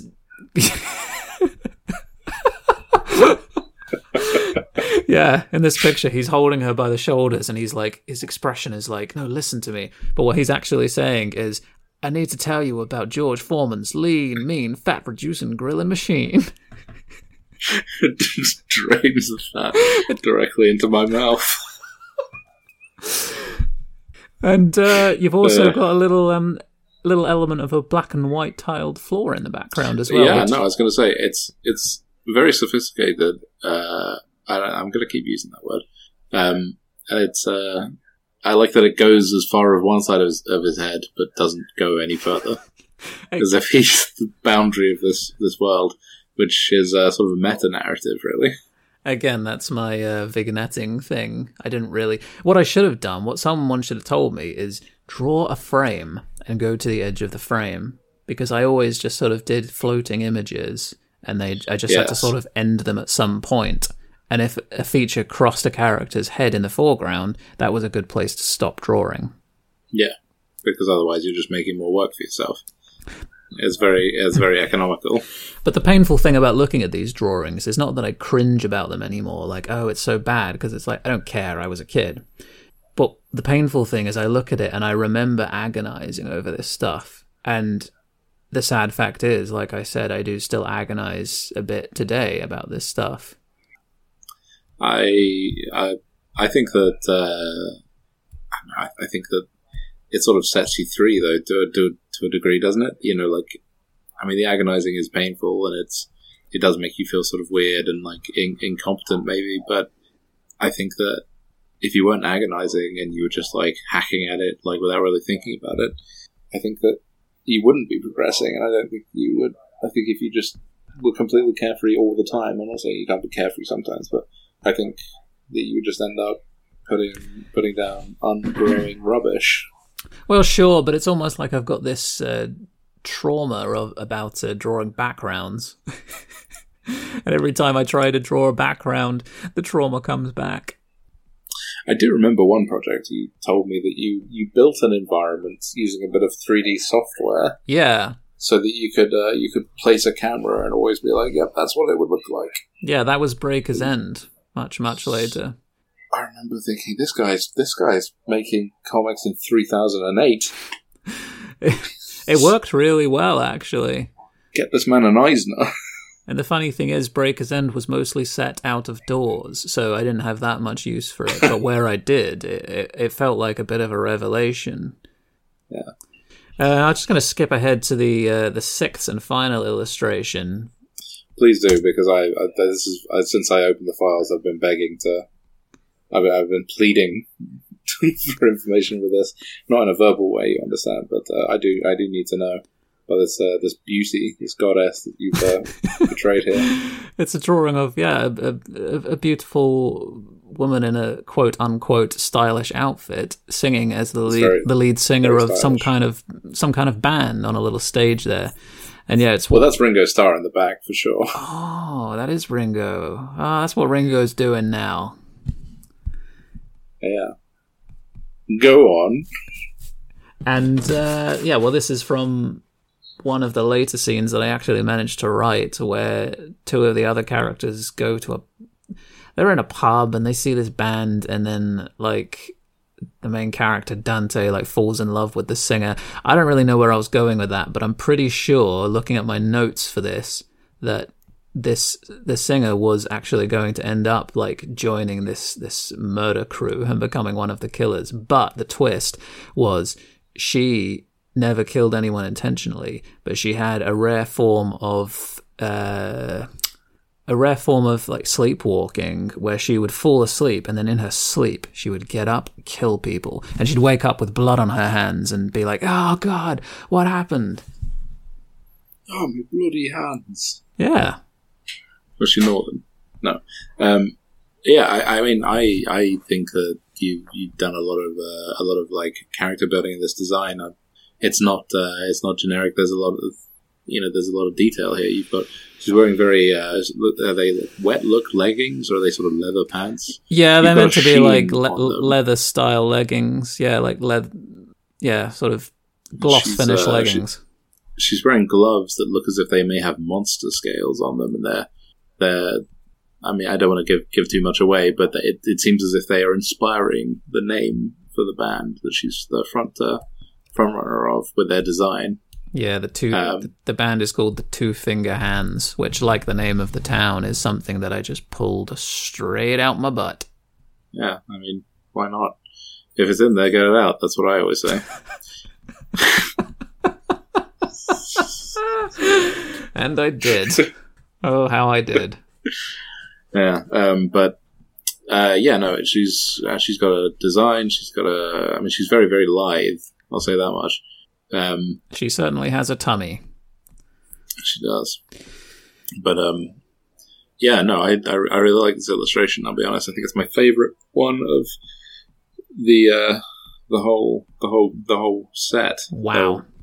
I mean, yeah, there's there's some good ones in here for sure, but I think this is my my favorite. Um, Well, it was basically my excuse to just dr- draw a nice lady and get away with it without anyone I laughing was at going me. to say, I was going to say, I mean, back in those days, you were allowed to draw one one nice lady per year, unless you had a special permit. You've cleverly um, made use of that uh, that loophole, Yeah. the lady loophole, as it's known in the industry.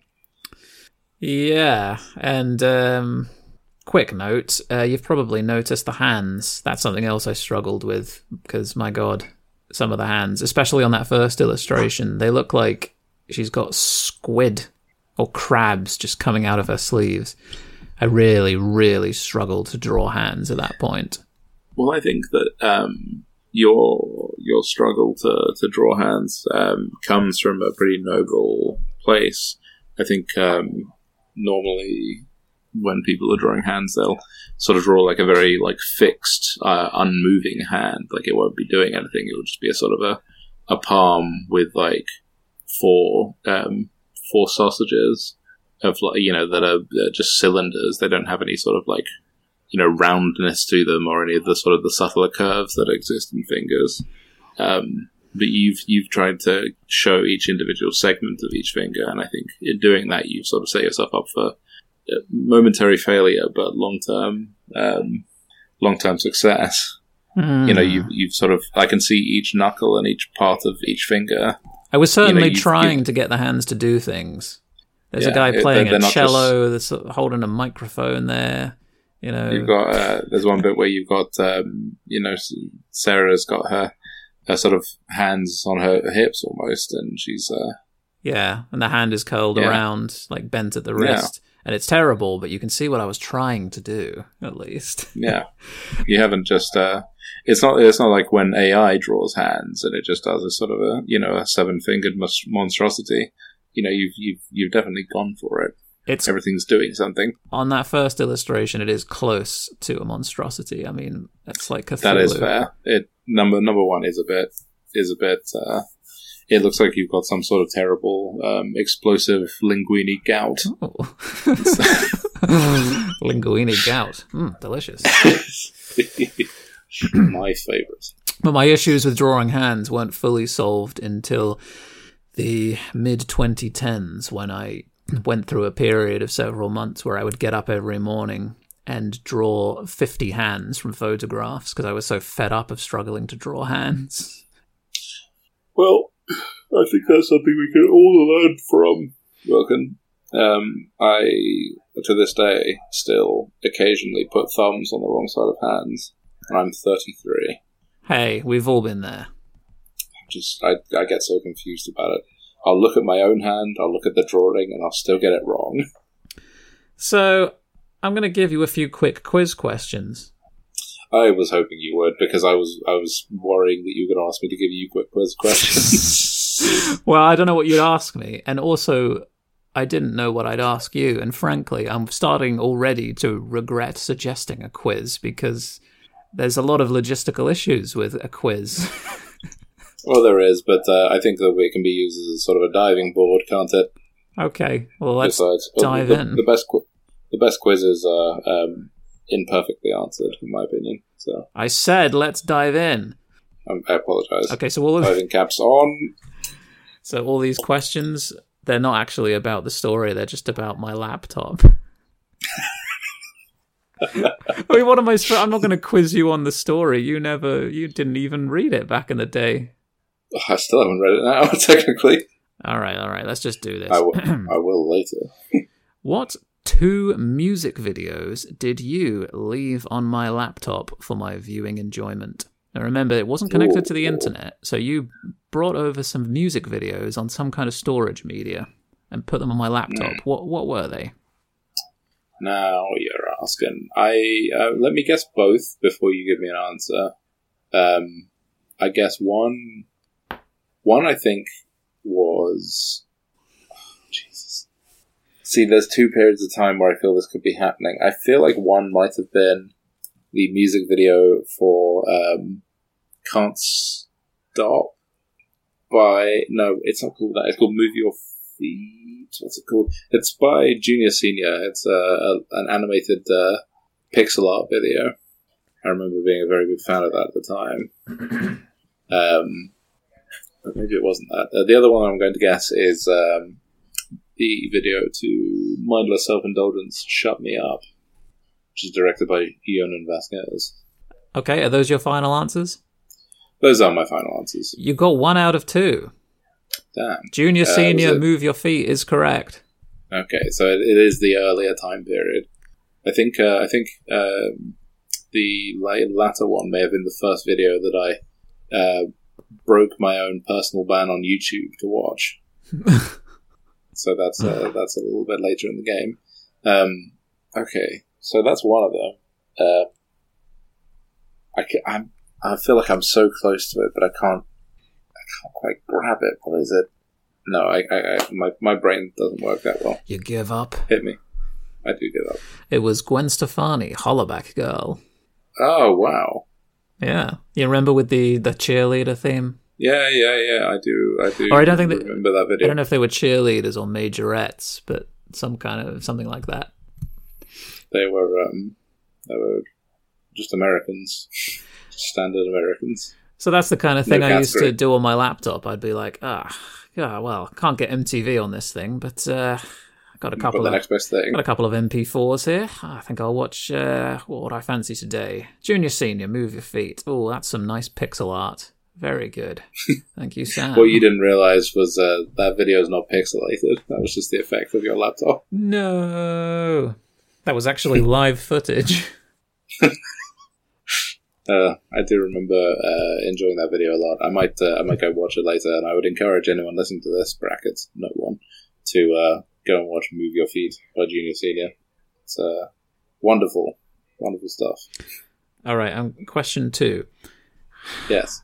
I bought my first memory stick so that I could use that laptop, put things on it, and transfer them to your computer at your house, or transfer them to school where I could print off homework and so on.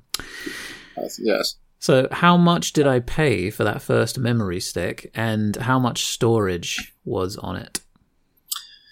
Uh, I think that that first memory stick.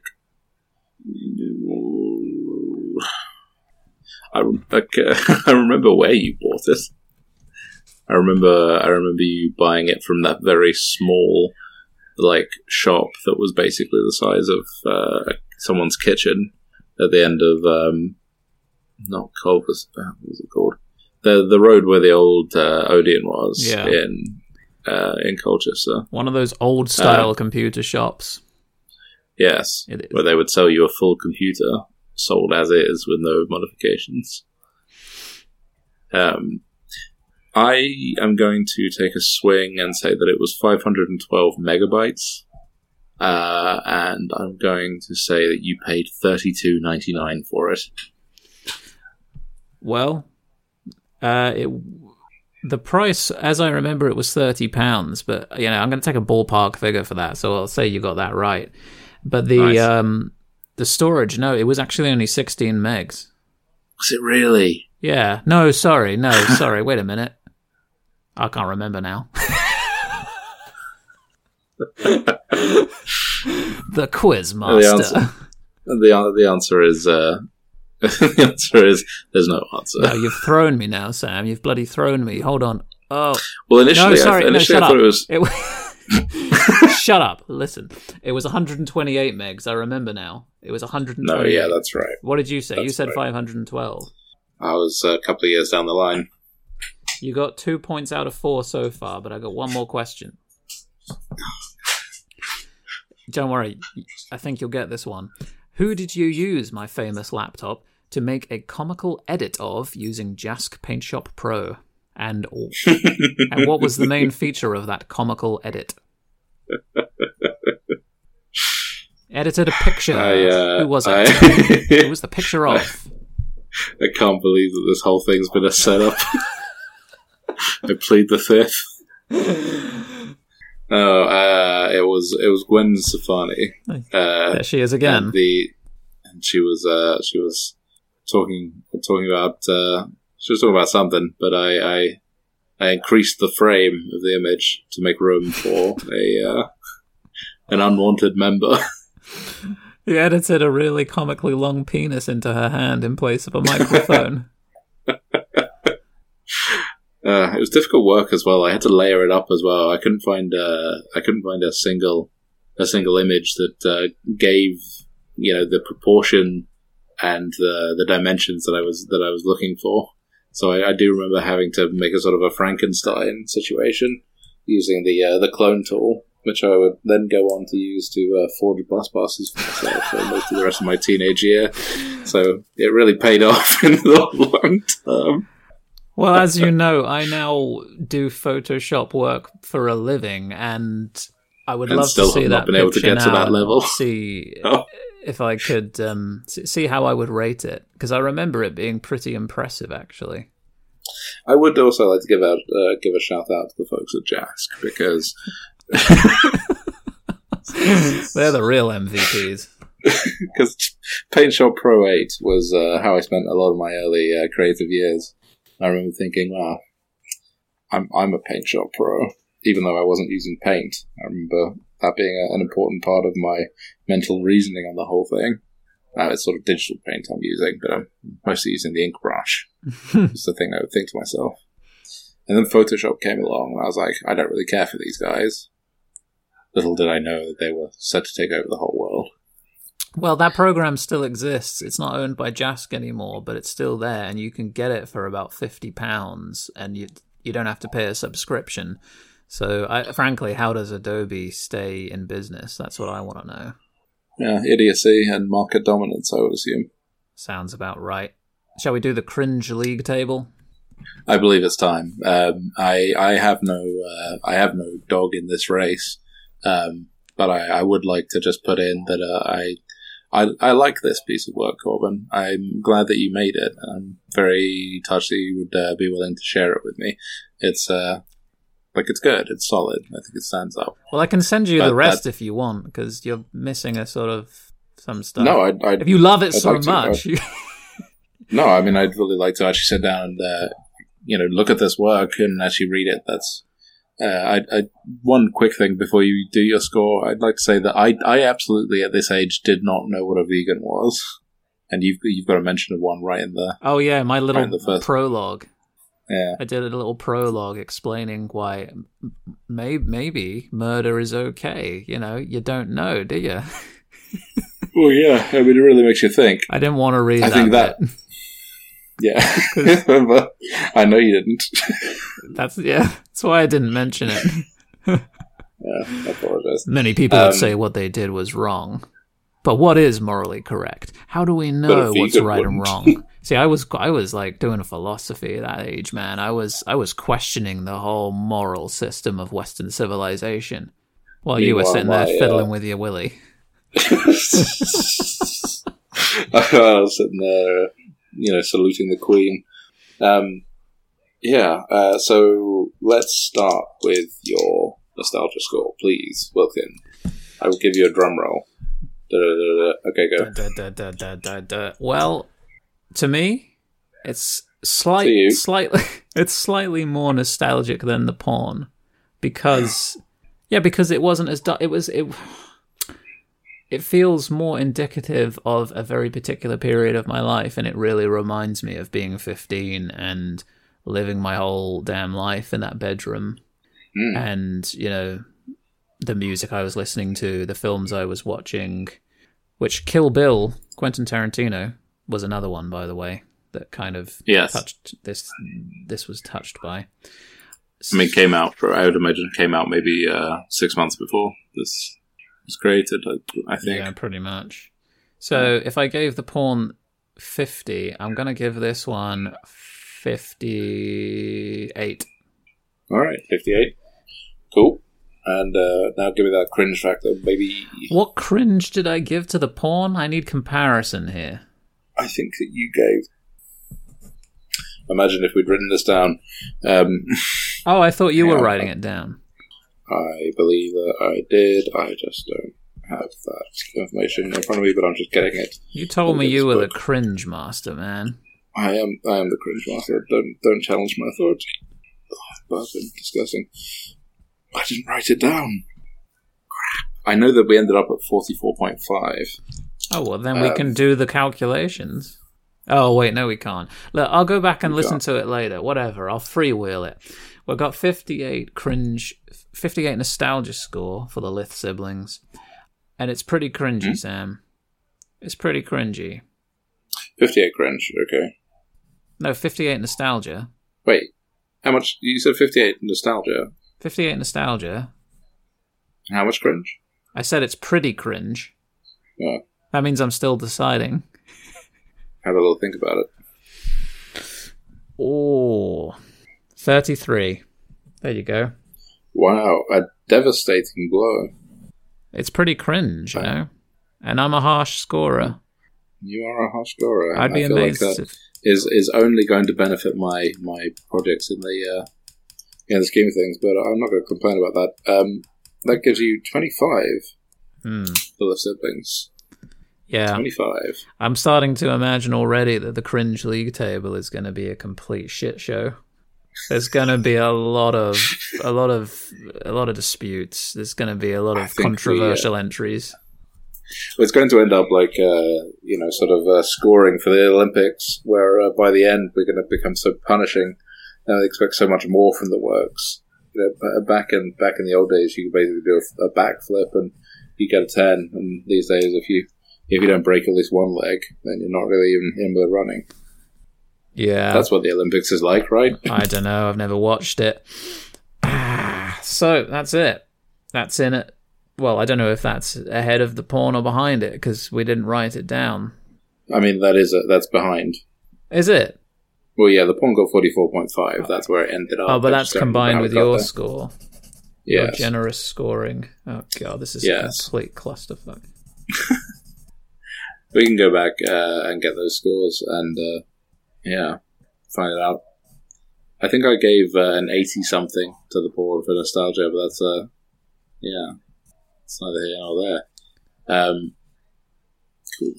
Uh, final question: If you were to make this now, what would be different? Okay, here's what I'd do.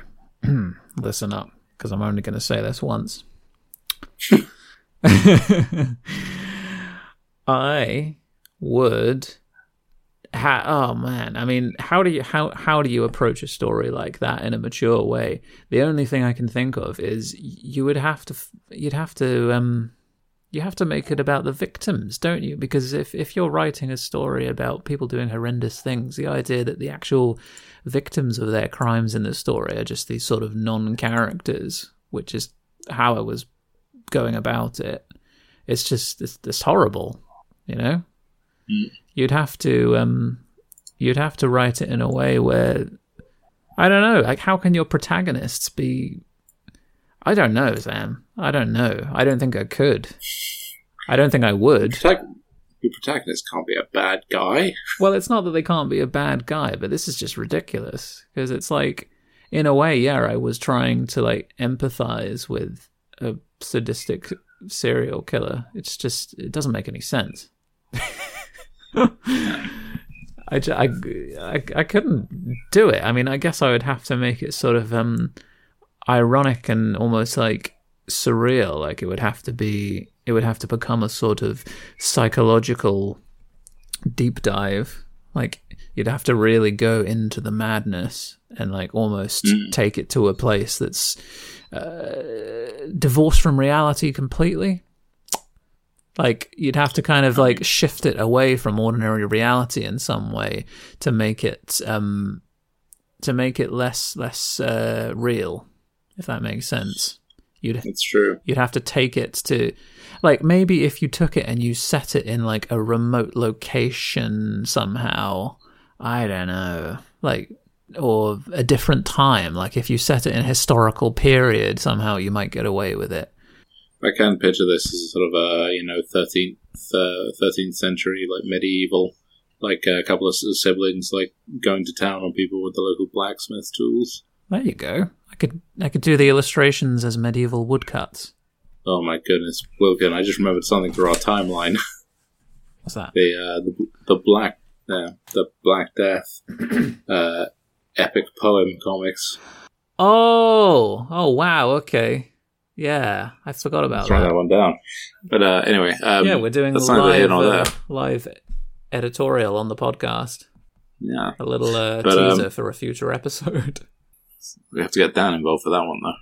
He was all Dan and Emma, uh, both both part key players in that production. I can't wait. Um, yeah, me either. But you, dear listener, will have to for many years. And by years, I mean years of audio time, not just you know time between episodes, but actual recorded audio length. Um, but on that note, let's decide what we're going to talk about next. I think I know. Oh, really? think we. Yeah, I think I know. Is it that obvious? I think it's that obvious. I mean, what do you think of when you think about uh, early Samuel Bone only creative projects? I don't know, Sam. I think you'd better tell me. Next week, we will be covering my earliest and perhaps most magnus of opuses the comic series known as The Usual Scum. Oh my god. uh, it's going to be painful. Um, but I'm very much looking forward to it. It's uh, it's long overdue, and it's a project I haven't thought about since I touched it in any way, shape, or form. How do you even begin to approach a work of that magnitude? Now, that's uh, that's an issue for next week. Yeah, let future Sam deal with that. Yeah, screw that guy. Um, but yeah, well, thank you for talking to me today, Waven, and I hope you have a wonderful evening. Thanks, Sam. And if you want to contact us, you listening out there, juveniliapodcast at gmail.com. Send us your concerns. All right, thanks. Get out of here, you.